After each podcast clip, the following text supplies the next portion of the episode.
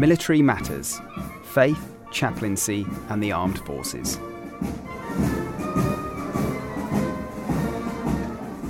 I've been blown away by it. I don't think I've ever come across anything like this at all. I believe it's 40 countries here and around 23,000 military personnel from all backgrounds, all forces. And just speaking to them and learning what they do is, is mind blowing. I've never come across it anywhere in my job at all. I, we do occasionally ships visits or other forces and come visit our ships, but I'm not on the scale I've seen here. So we have a little bit of an insight, but this has it's blown my mind away.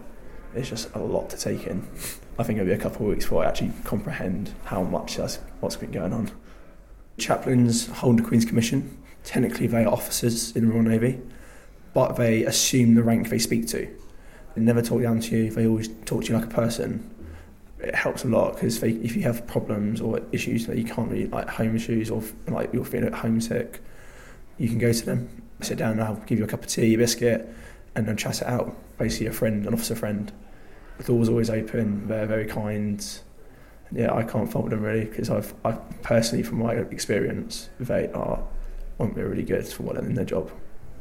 During my phase one training, HMS Raleigh, I had an instance uh, with my mental health, and I used to see a chaplain every well, three times doing my basic training there, and just talk it out of them, and it helped a lot.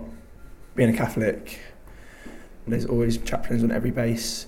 Small ships have a chaplain that goes around three or four ships, and bigger ships like destroyers or frigates have their own chaplain on board. My base at HMS Sultan, HMS Collingwood, and HMS Raleigh are training facilities, and they've got chapels. Raleigh's got three chapels for Protestant, Roman Catholic, and all other faiths.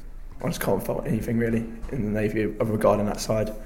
They know what to do, they've got the right resources, the right people, which helps a lot.